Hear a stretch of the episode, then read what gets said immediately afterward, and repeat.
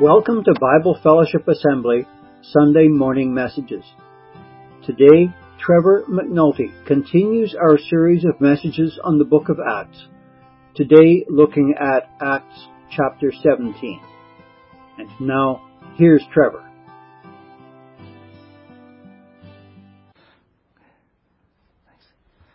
Well, thank you very much, Dave and Vicki and Bruce, for that wonderful opening. And thank you for bringing in uh, Luke 24. I really appreciate that and all the connections that you made through the opening uh, to the things that we will be discussing here this morning. Now, this uh, is a a large topic. There's a lot in Acts 17, and you're lucky I only had one coffee because I don't have uh, I only have a limited amount of energy this morning, so we won't be going through past supper tonight. So, um, so we're going to go with, uh, you know, it's uh, an unfortunate uh, where, um, you know, it'll be uh, for a lot of it will be an overview, but I just encourage that discussions don't end once the sermon ends. That we hear the words, we take the words, and we discuss the words. And that keeps going with us all the time. Um, it's not meant to end. It's meant to be the start, to encourage, to for further discussion. And um, that's what the goal is this morning in one way, but also the goal is uh, to exalt the Lord and lift up this passage and this word and what He has specifically for us in this passage. So let's start by prayer. Dear Lord, we just thank you for this day. Lord, uh, just pray that you'll be with me and help this message to be all for you, by you, and to honor and glorify you. Lord, uh, you are uh, you are all things, and uh, Lord, uh, you are the uh, the potter. We are the clay. Help the clay to understand the potter. And Lord, I just pray that you'll be with us this morning and always. Amen. Okay, so we're in Acts 17 this morning. So we're going to start off by uh, breaking it into sections. We're going to look at uh, verse 1 through 9 to start. now they had passed through Amphipolis and Apollonia, and they came to Thessalonica, where there, uh, sorry, where there was a synagogue of the Jews. And Paul went in, as was his custom. On, on three Sabbath days he reasoned with them from the Scriptures, explaining and proving that it was necessary for the Christ to suffer and to rise from the dead, saying, This Jesus whom I proclaim to you is the Christ. And some of them were persuaded and joined Paul and Silas, as did a great many of the devout Greeks, and not a few of the leading women. But the Jews were jealous, and taking some wicked men of the rabble, they formed a mob and set the city in an uproar and attacked the house of Jason, seeking to bring them out of the crowd. and when they could not find them, they dragged Jason and some of the brothers before the city authorities, shouting, These men who have turned the world upside down have come here also, and Jason has received them and they are all acting against the decrees of Caesar, saying that there is another king, Jesus. And the people and this, sorry, and the people and the city authorities were disturbed when they heard these things. And when they had taken money as security from Jason and the rest, they let them go.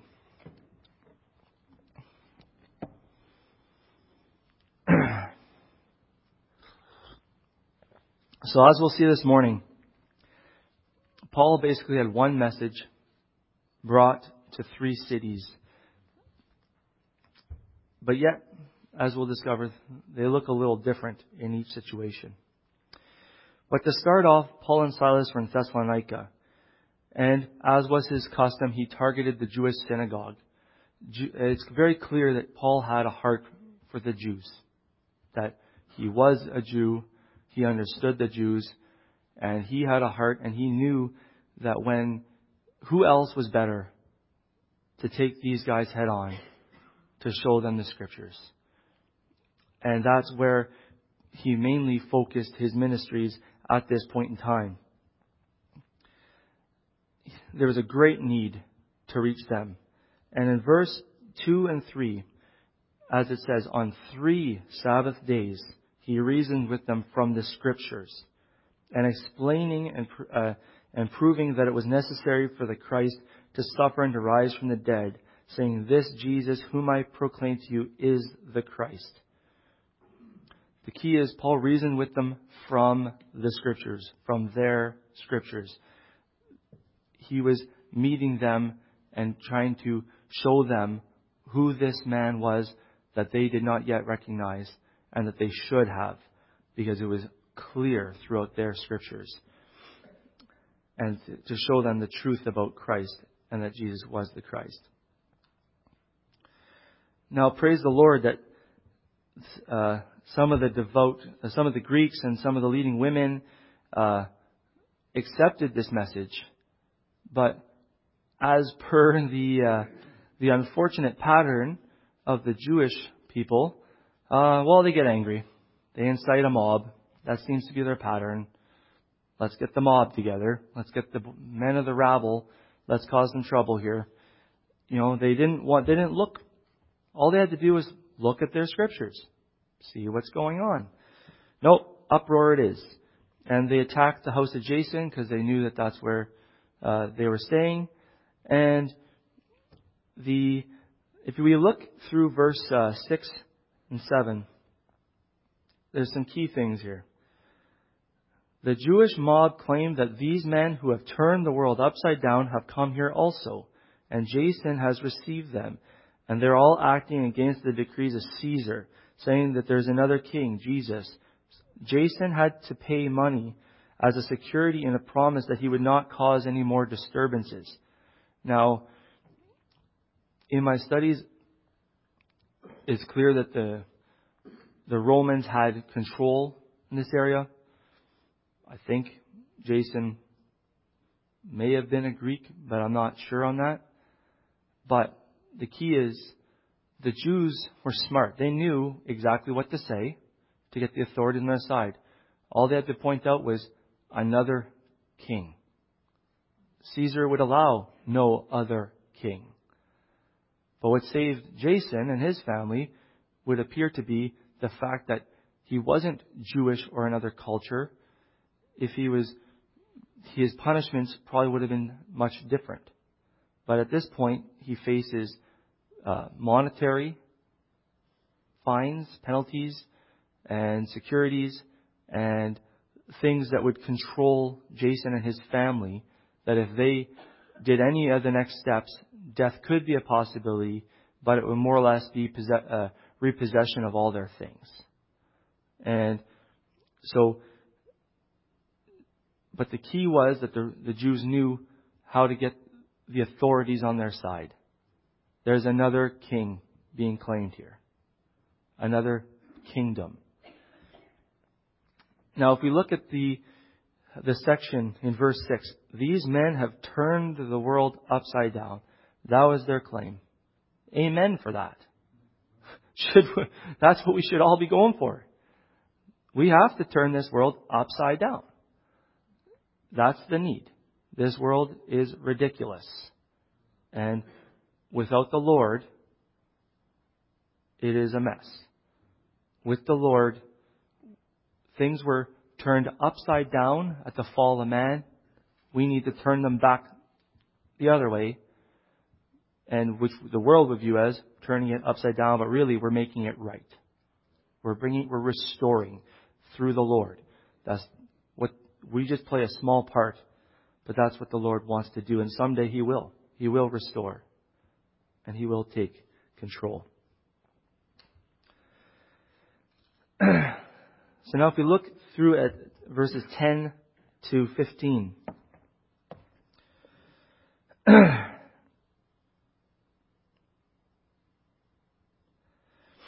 brothers immediately sent Paul and Silas away by night to Berea. When they arrived there, they went to the Jewish, into the Jewish synagogue now these Jews were more noble than those in Thessalonica. They received the word with all eagerness, examining the scriptures daily to see if these things were so.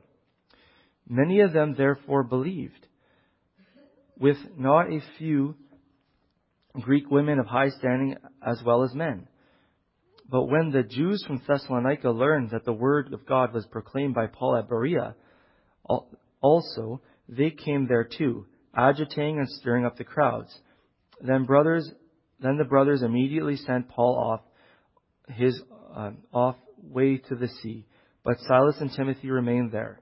Those who conducted Paul brought him as far as Athens, and after receiving a command for Silas and Timothy to come to him as soon as possible, they departed.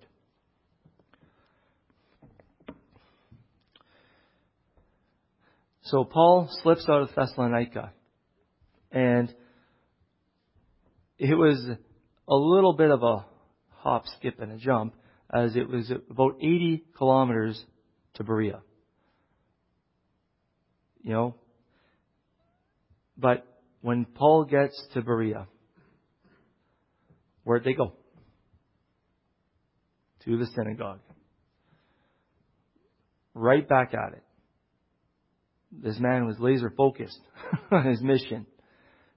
He knew they, and they moved out of Thessalonica most likely to, for multiple reasons, so that the gospel can keep advancing and to protect Jason and his family from further uh, issues.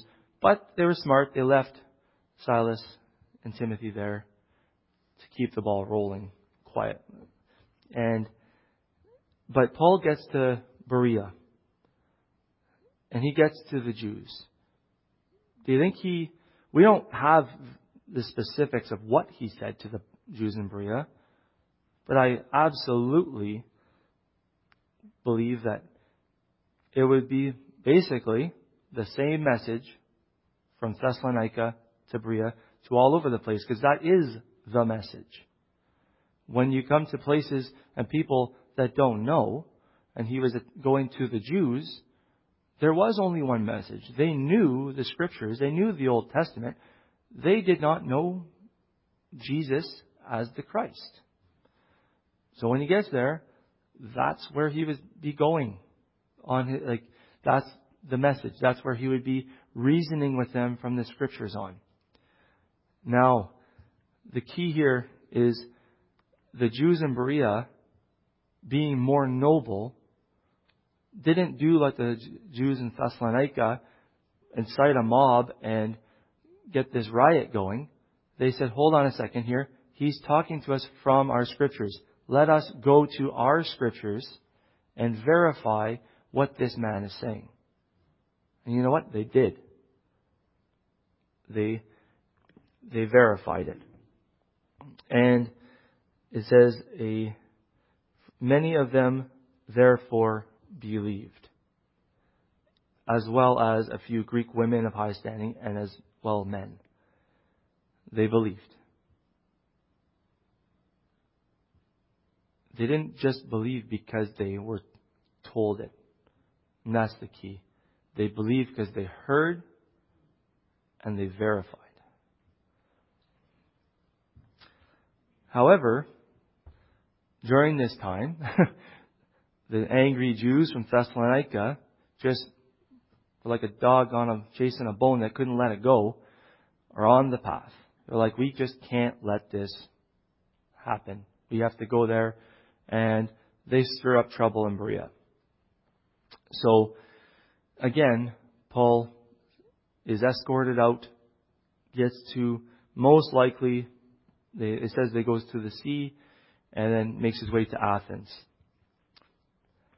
Now, once in Athens, we'll pick that up in verse 16. It says, While Paul was waiting for them at Athens, his spirit was provoked within him as he saw that the city was full of idols.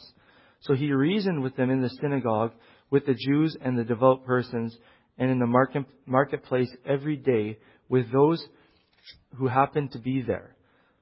Some of the Epicurean and Stoic philosophers also conversed with him. And some said, What does this babbler wish to say? Others said, He seems to be preaching of foreign divinities.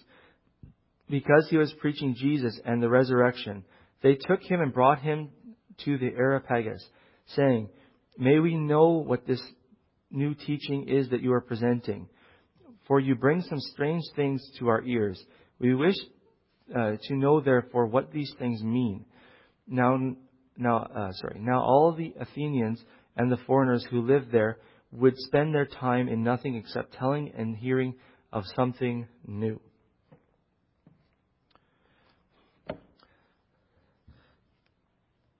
So, we see a little difference in tactic here. Now, Paul enters this city. He did as was true to him. He went to the synagogue. But we notice the difference here is that he was stirred up within. So he did some street preaching. He didn't just go and target the Jews here.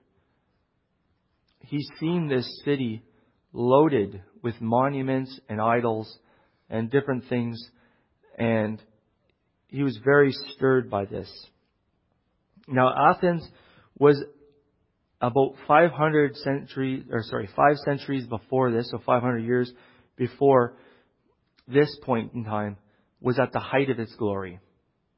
With, uh, in terms of art and uh, philosophy and literature and architecture, and it was at its height. But Athens was still an important place at this time, 500 years later. And it retained in, uh, a reputation for being an education city. And that's where you get the Epicurean and the Stoic philosophers and these different people.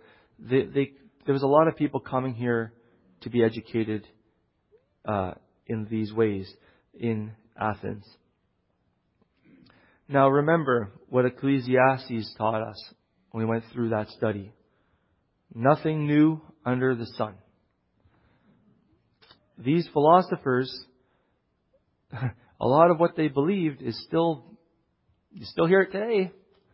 It's still, people don't learn. But if we look at what the Epicurean uh, believed, they believed that nature rather than reason is reality, meaning that nothing exists under other than atoms and voids, and the goal of man, uh, humankind was to achieve happiness and pleasure and avoid pain. They did not deny the existence of multiple gods, but they had nothing to do with them. Very familiar. That's what we see today. The Stoics, they were pantheists who emphasized moral sincerity and a high sense of duty. They believed that everything was God and that all things, good or evil, were from God. Since they believed this, they believed that nothing should be resisted and that there was no particular direction or destiny for mankind. These beliefs most certainly affected the city of Athens and the idols and the monuments that filled the city.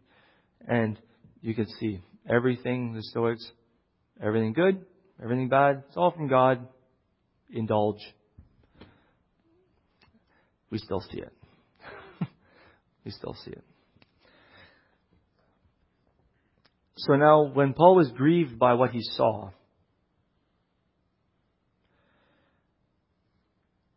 he preached. And thank goodness that, you know, the Epicureans and the Stoic philosophers because of their tendency to want to learn and to attach to things, and as it says, they spent nothing but talking about new things and always trying to discuss and talk, and it caught their attention. Now, because it caught their attention, they brought Paul up to what we know most of us would refer to as Mars Hill, uh, but also known as Hill of Ares or the Areopagus, which was a uh, administ- the, the main body of the administrative courts and chief courts in Athens. It was a big place. There was, you know, judgments put out there, disciplines, everything. There was just, it was a very central place in this uh, uh, Athens uh, city.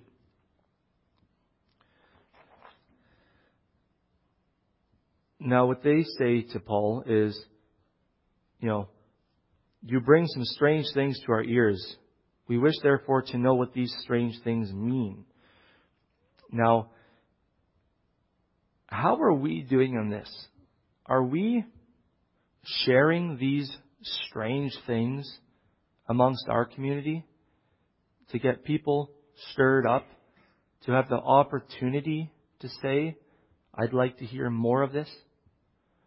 For any reason, whether it's just for educational purposes or for um, whatever reason that it is that they want to hear more, the key is they want to hear more. But are we giving that opportunity? Or are we kind of staying quiet? You know, Paul saw the, the plight of Athens, so he spoke. And if we look at uh, through uh, 17 to 34, we'll see what he said. so Paul, standing in the midst of the Areopagus, said, Men of Athens, I perceive that in every way you are very religious. For I have passed along and observed the objects of your worship. I found also an altar with an inscription to the unknown God. What therefore you worship as unknown, I proclaim, uh, this I proclaim to you. The God who made the world and everything in it, belong, uh, being the Lord of heaven and earth, does not live in temples made by man, nor is he served by human hands as though he needed anything, since he himself gives to all mankind life and breath and everything. And he made from one man every nation of mankind to live on the face of the earth, having determined allotted periods and boundaries of their dwelling place, that they should seek God, in hope that they might feel their way toward him and find him. Yet he is actually not far from each one of us, for in him we live and move and have our being. As even some of your own poets have said, for we indeed are his offspring. Being then God's offspring, we ought not to think that the divine being, being like gold or silver or stone, an image formed by the art of the imagination of men.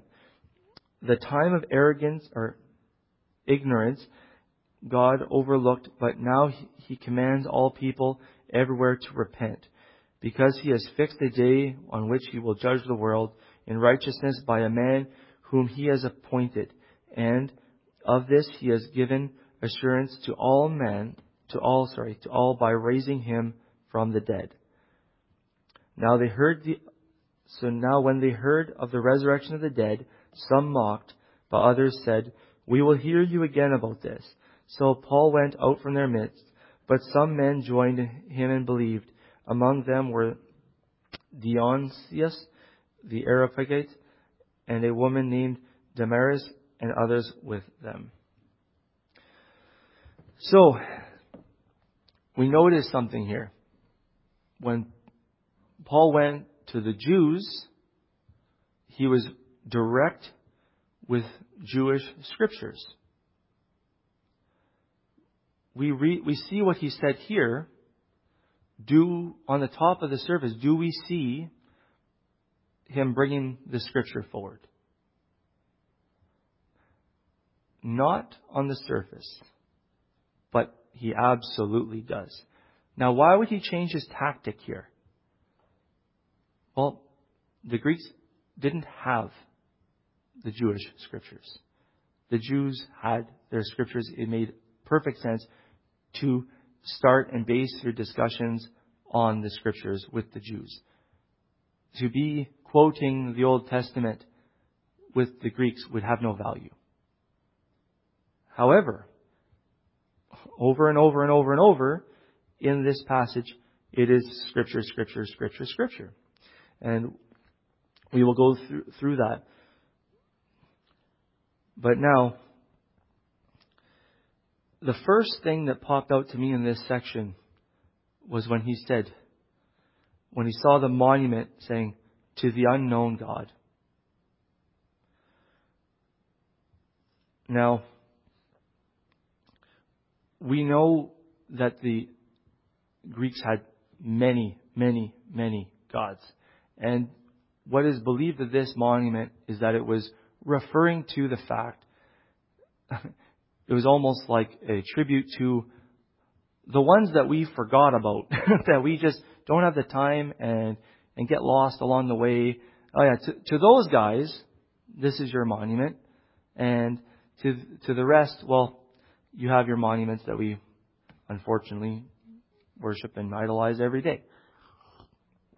But to this unknown God, that's where they were going with it. Paul cleverly used it to say, I have a name for this God. This God that you ignore and that has given you life and breath and that from one man all men came and and he goes and he without naming him directly he says in uh, verse 31 and of this he has given us assurance by all to us sorry to all by raising him from the dead. Who was raised from the dead? None other than Jesus Christ.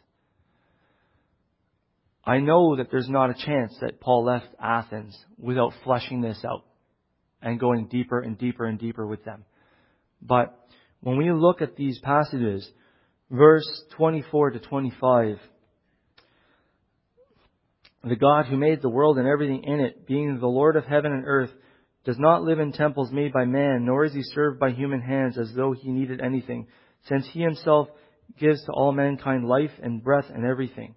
Genesis 1. Verse 26 to 27. He made from one man every nation of mankind to live on the face of the earth, having determined allotted periods and boundaries for their dwelling place, that they should seek God and perhaps feel their way toward Him and find Him. Genesis 2 and 11. Verse 29 and 31. Being then God's offspring, we ought not to think that the divine being like a gold or a silver or a stone image formed in the, by the art and imagination of man. The times of arrogance God overlooked, but now he commands all people everywhere to repent because he has fixed a day on which he will judge the world in righteousness by man whom he has appointed. And all of this has been given assurance to all by the raising of him from the dead. Genesis 3, Isaiah 40, 42, 53, Leviticus 19, among a vast array of verses that all come up. There's a ton of scripture in that. Now, if he gave that same talk to the Bereans, they would have went to the scriptures and they would have found them all because they would look. And that's what we need to do. You hear a message, you hear anyone say anything, verify it. Go to the scriptures, seek it out, and find it. Paul didn't have to, with the Greeks, quote the scripture, but he said the scripture.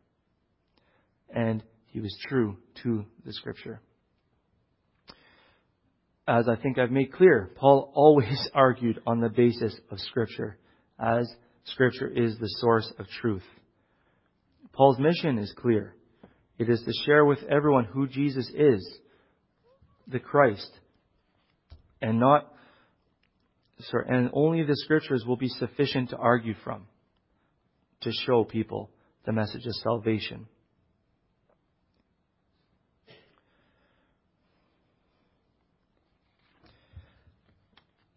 Now, some of the crowd mocked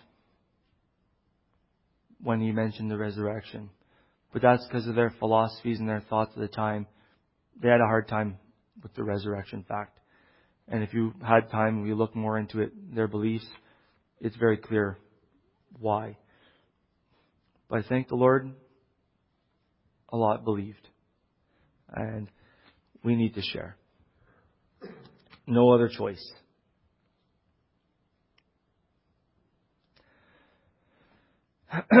so now what?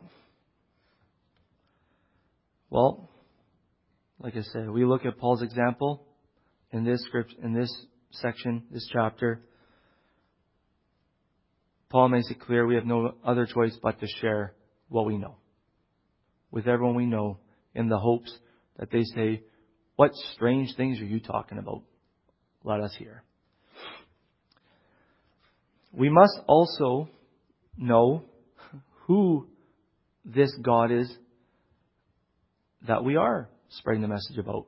So that in our own way, in our own lives and hearts and thoughts, that we're not making our own version of this to the unknown God. We have a name. We know who God is. We know His attributes. We know everything about Him if we look and examine the Scriptures. The Lord isn't just Jesus. The Lord isn't just the Father. The Lord isn't just the Holy Spirit. The Lord God is the whole package. And we have to know the whole package. That is the key. Sometimes we just focus too much on one and the others don't make sense. Like, it's a package deal. And as we listened to a sermon from Steve Lawson this week, he made a great point. He said, The Holy Spirit never gives glory to himself, he always gives glory to the Father. Jesus never takes glory for himself, he always gives glory to the Father. It's a package deal.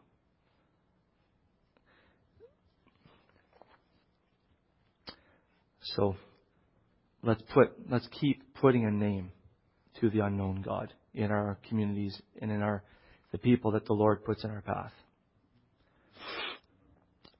As I said, we must be like the Bereans who heard and verified and not like the Jews of Thessalonica who got jealous and upset and and uh, you know Paul didn't expect this. The Lord doesn't expect this. He doesn't expect that we hear just hear words that are preached and just blindly accept. That's not the point. That's not never what he wanted. That got the church into huge problems when, especially in the Catholicism, when it was in Latin and no one can understand it, and they were encouraged. My family growing up, were told, "Don't read it; you won't understand it." That was wrong. We have it. We must understand it, and we have the right to go like the Bereans and verify. Unfortunately, there are more bad teachings out there, but they keep coming up day by day by day. We must verify day by day by day. Don't blindly accept. Now, verse 3, we go back all the way to the beginning, said something. It said, Paul's message was he said he got, he got to the synagogue and he reasoned with them from the scriptures, explaining and proving that it was necessary for the Christ to suffer and to rise from the dead, saying, This Jesus, whom I proclaim to you, is the Christ. We know this because of the Old Testament prophecies and its clear fulfillments.